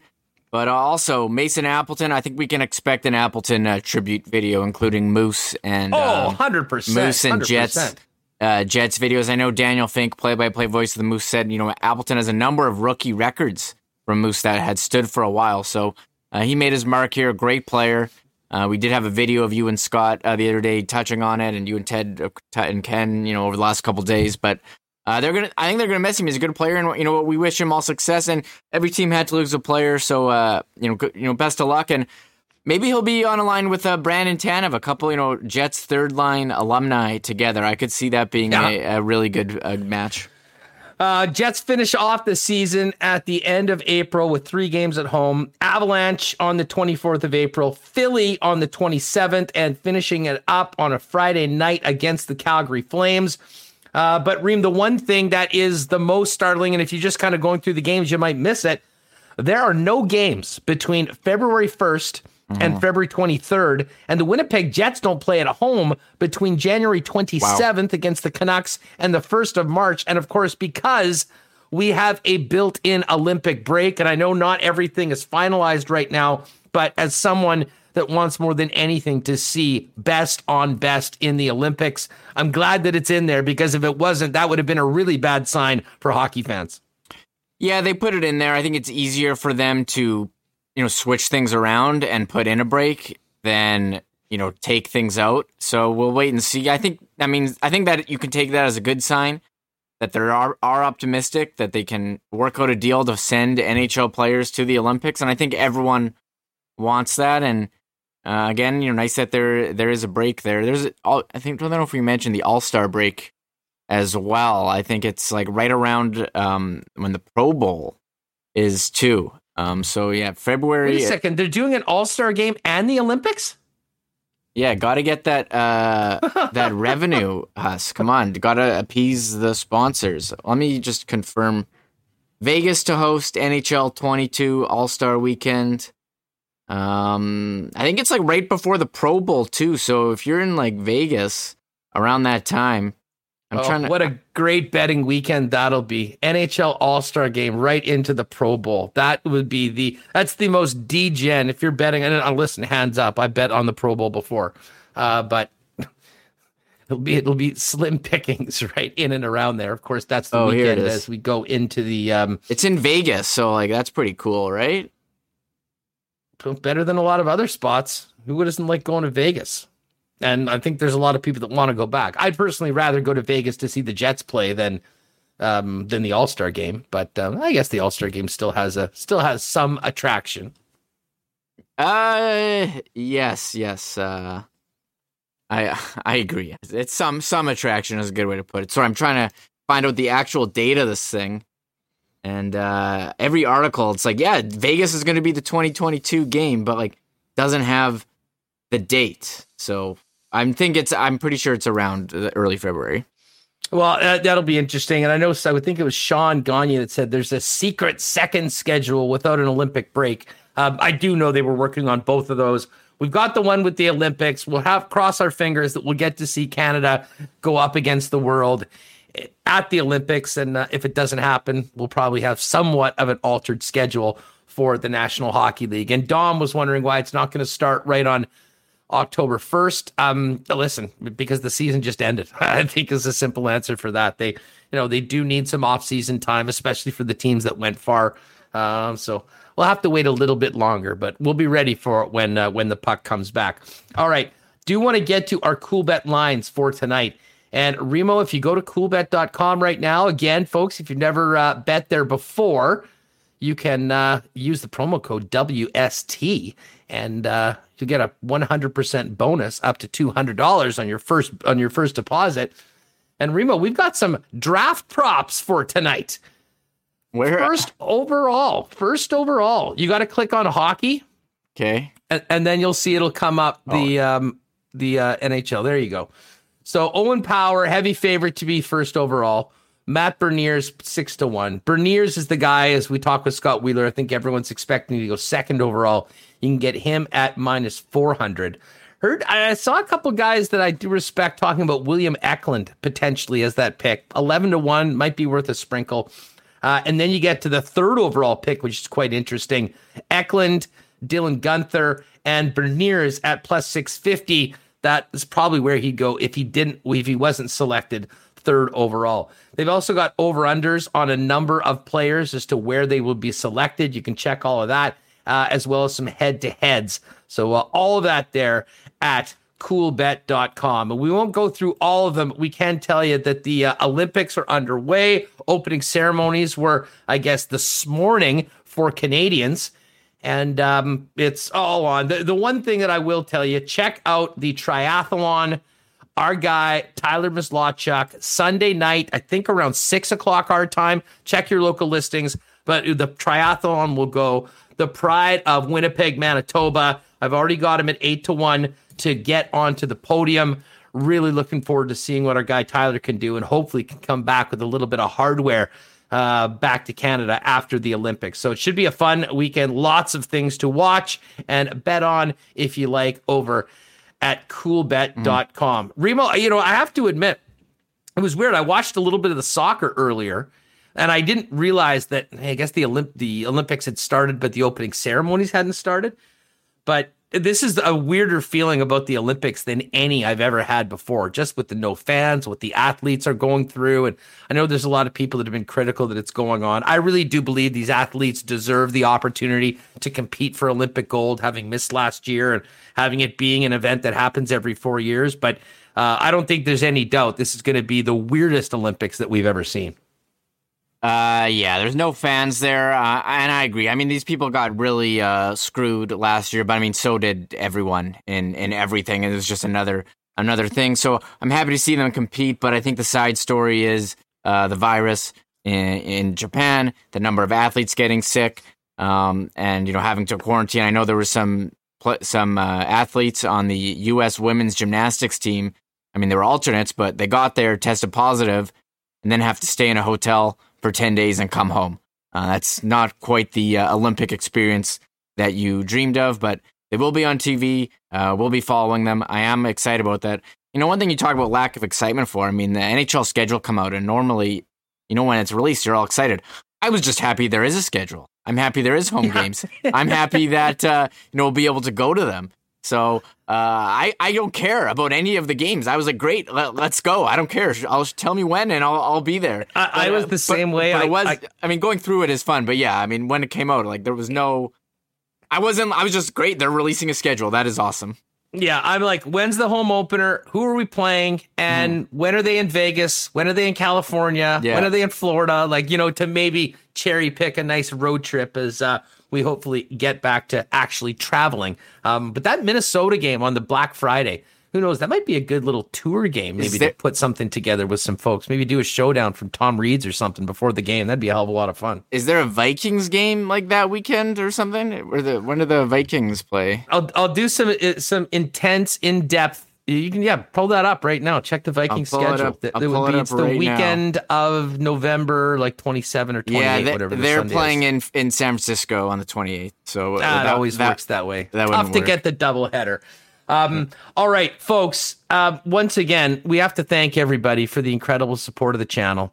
Uh, we hit 5,000 YouTube subs earlier this week and had actually our second biggest show of all time, almost at 10,000 views right now, uh, second only to the madness that was the 20K show after Mark Scheifele's suspension. When I think we were trending on YouTube and had people from all over the place coming and discovering the channel for the first time. Uh, but we did promise that we wanted to do something for our listeners and especially the YouTube viewers who are with us. And we've got a great crew in here. Now, Reem, I don't know if you're going to get the typing cam ready, but I, uh, you let me know when you're ready uh, for me to start throwing out some names to you. I will ask folks if you don't live in Winnipeg or the surrounding area, don't put your name in for this just because we won't be able to get you a DQ cake from Nick and Nikki DQ or a gift certificate for Boston Pizzas here locally. Um, but we are going to be doing a marble race. So if you would just uh, put, type in in or something like that okay, well, in the chat. Just wait, I gotta I gotta get it uh, I gotta get it loaded. So I haven't done this in a while. It's got to download like you, you play a game. You know, it used to be you bought a game and you'd go play it and it would work. You can't. You got to do updates. You got to do all this garbage. So, oh shit, this might not not. uh I didn't update it. Oh crap! Can I still play if it's not updated? You tell me. You tell me, Remis. Oh, it's got to take two. Well, we can spend some time to uh, type in all the names then while it while yeah. it updates. Hopefully yeah, your qual- hopefully your quality doesn't degrade because it's downloading. But uh here, should I throw on the typing cam? That yeah, yeah, definitely. Throw the typing cam on. Remis is the master typer. I still I couldn't not believe how uh, how dominant he was, and I think we talked about that typing game that uh, I saw you play on the stream one time, which was quite quite interesting. Yeah. Um. But anyways, you tell me when you're ready, and I will start rolling out these names, and uh, we'll get going from there. You ready? Uh, one sec. I was trying to get the typing cam cam on, but uh well, the typing cam might not entirely be necessary. Okay, it's not okay. Uh, who who's saying there? Just just list the names like as um. Yeah, I'll just start firing you names. Yeah, list them as as fast as you can. Okay. Okay. Okay. You ready? Yeah, go you for t- it. You tell me when to go. Brown eyed girl. Andrew Haleko. Trini KP. Dallas Pauls. BA Split. Big guy uh, Andrew Stows, James Alexander, Mitch WHT, Jet Oil Tom, Jeff Kabilis, uh, Tristan Rivers, uh, Justin Fung, Rain Man, Travis, Alexandra, Mal Paris, Jet Oil Tom. I think I may have said that already. Joe yeah. from Winnipeg.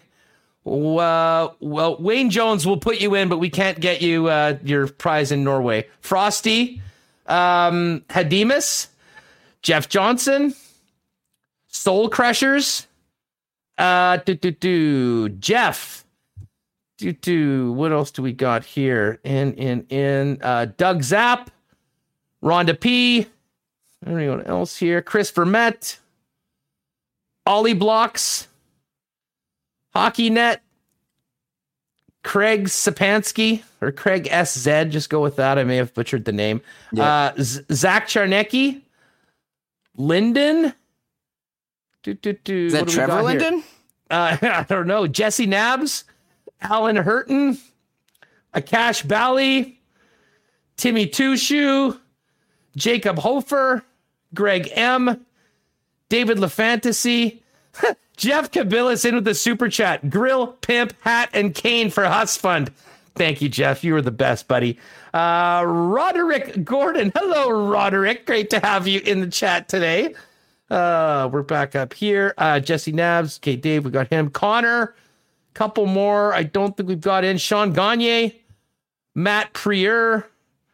Uh, Albane. I think we got Albane in already, but he's popped that in a couple times. We get it. Uh, do, do, do. Oh, Hockey Net. Well, listen, Hockey Net, you're in. If you win, we'll just go to the next one, but we, we want you to be in. Uh, Cody Karen, definitely Cody. Cody, thanks again for that super chat. Uh, iHeart Gaming. And I think that's it. We got Travis. Oh, Michael Cochrane. And oh, and Schickster. We got to get Schickster in. Oh, and Todd Fertani. What up, Todd? What's going on for the weekend, pal? And our final one, this I'm cutting it off after this, Cody Bueller.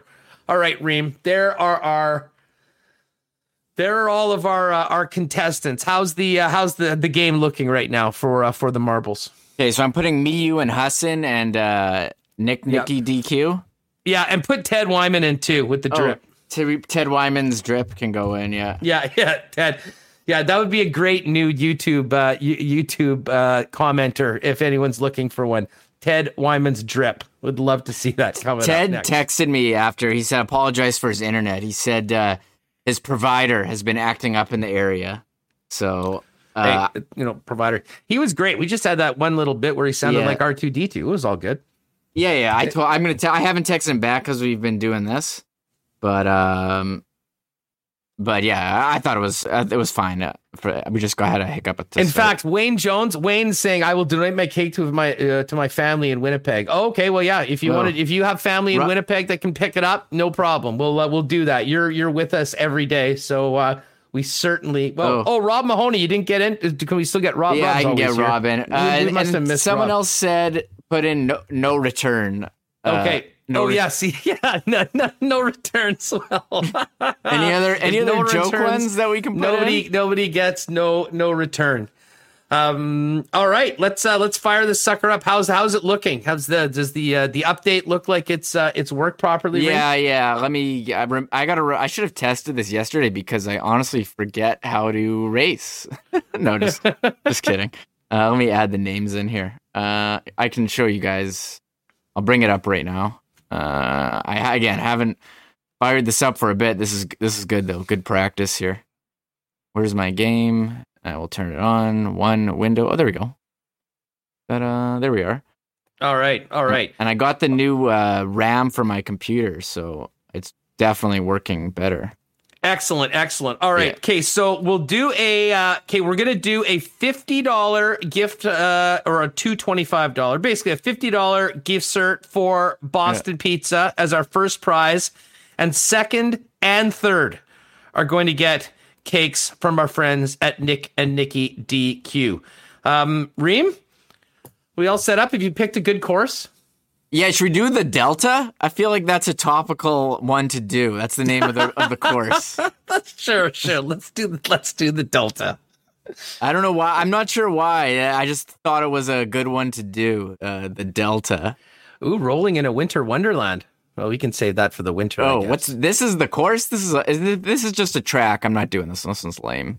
Well, I already started. Sure? I already started it. No, so. you know what? It is what it is. Here we go. We're gonna see it. Well, we got a lot of marbles in there. There's expert typing by Remis, by the way. It is outstanding. I think they're all okay. in there. I think they're all in there. There's like so again, there's over fifty. Thanks again to Boston Pizza and Nick and Nikki DQ for uh so first prize fifty dollar gift card, second prize, and third prize a DQ cake from our friends at Nick and Nikki DQ. All right. Um, geez, it's uh, it's well. Oh, this is quite the. Uh, you know, it looks way better on the YouTube than it does on my screen. I guess I'm going to be watching that maybe on a little bit of a delay. Oh, really? Doesn't uh, look good on your screen. But I like this one. This is uh, this is like a, a racetrack. Jacob Hofer in the lead right now. It seems. I don't know why it says one on top of every single one, but that's fine. They're doing, I guess. Oh, this is like they do laps. It is literally like an indie at IndyCar, the Indy 500 of marbles right now. And again, if you are listening to the podcast, this may sound a little ridiculous. That's why we wait till the end.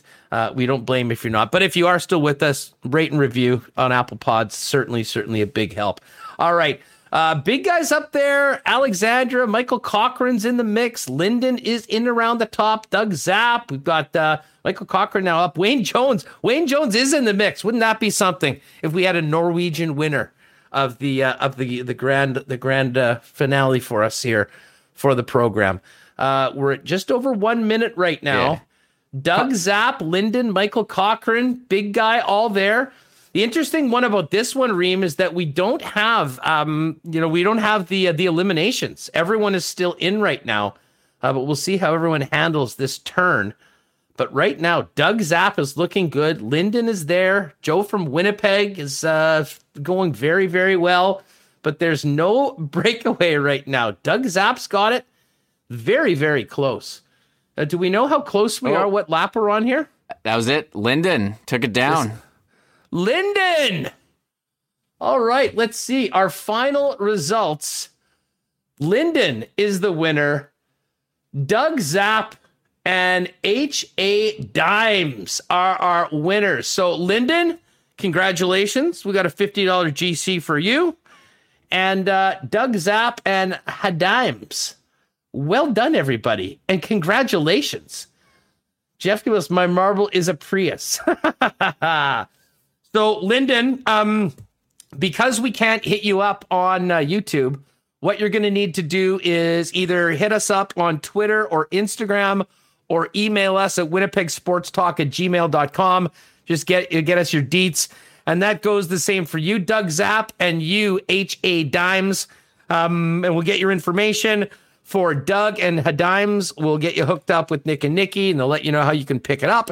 And for you, Lyndon, we'll let you know how you can, uh, or I'll get you this uh, $50 uh, couple GCs for uh, two $25 GCs, as it were, adds up to 50 for your favorite Boston pizza. And when you're there, I would suggest the uh, honey dill fried chicken sandwich, and maybe on the patio a bulldog margarita fish bowl. Oh, it might have doubled some of them because I okay I I did this wrong, but uh, yeah, it's fine. Some people, uh, I think I had everyone in twice.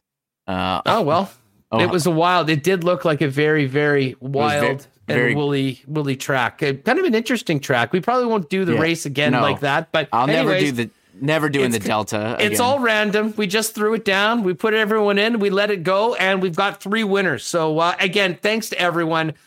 Five thousand was a big goal of ours. We got it way faster than we could have expected, and it's been an amazing week so far. I think we've added another sixty or seventy just over the last couple days. So um, we've had great turnouts this week, despite it being in July. We know you Jet fans are fired up for free agency and, of course, for this draft tonight. Got into the schedule. The expansion draft show was awesome. And uh, Remis, next week is going to be wild because we'll have so much to talk about on Monday. And we may have to do another marble race on Monday because it is show 100, which is a nice little milestone for us. And, you know, so many of you, I do have to just personally thank you for both of us.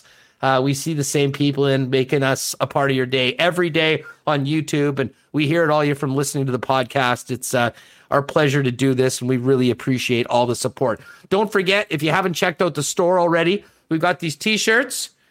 We've got some sweet hoodies, zip up and pullovers. Oh, Remis has got a t shirt on. That's the. Uh, I got the long sleeve. Not the long sleeve hooked up. So it's all there when, you know, it's great to, you know, to get that stuff out. It's even better to have people, you know, repping WST in and around Winnipeg. Uh, people get a lot of questions and, uh, people, oh, I'll check it out. And it's been amazing how that's turned into some more people joining us every day. Um, I would stick around and talk more draft ream, but uh, I'm going to get my mouth drilled in. Shout out to the girl that froze my mouth this morning. Perfect timing. It's just coming out right now in time for me to go to a damn, get a damn root canal. And I will say it's not a great way to start the weekend, but my weekend will be much better after it. And uh, it was heartwarming to see the super chats and the donations for the Hustler Gold Teeth Grill Fund. Um, I, am emotional just thinking about that. Thank you, everybody. Yeah, it was an incredible number of. Uh, I missed one there at the end, so I know I missed a lot of people chatting uh, at the end of the show. But it's been great having everyone here. This has been an awesome week.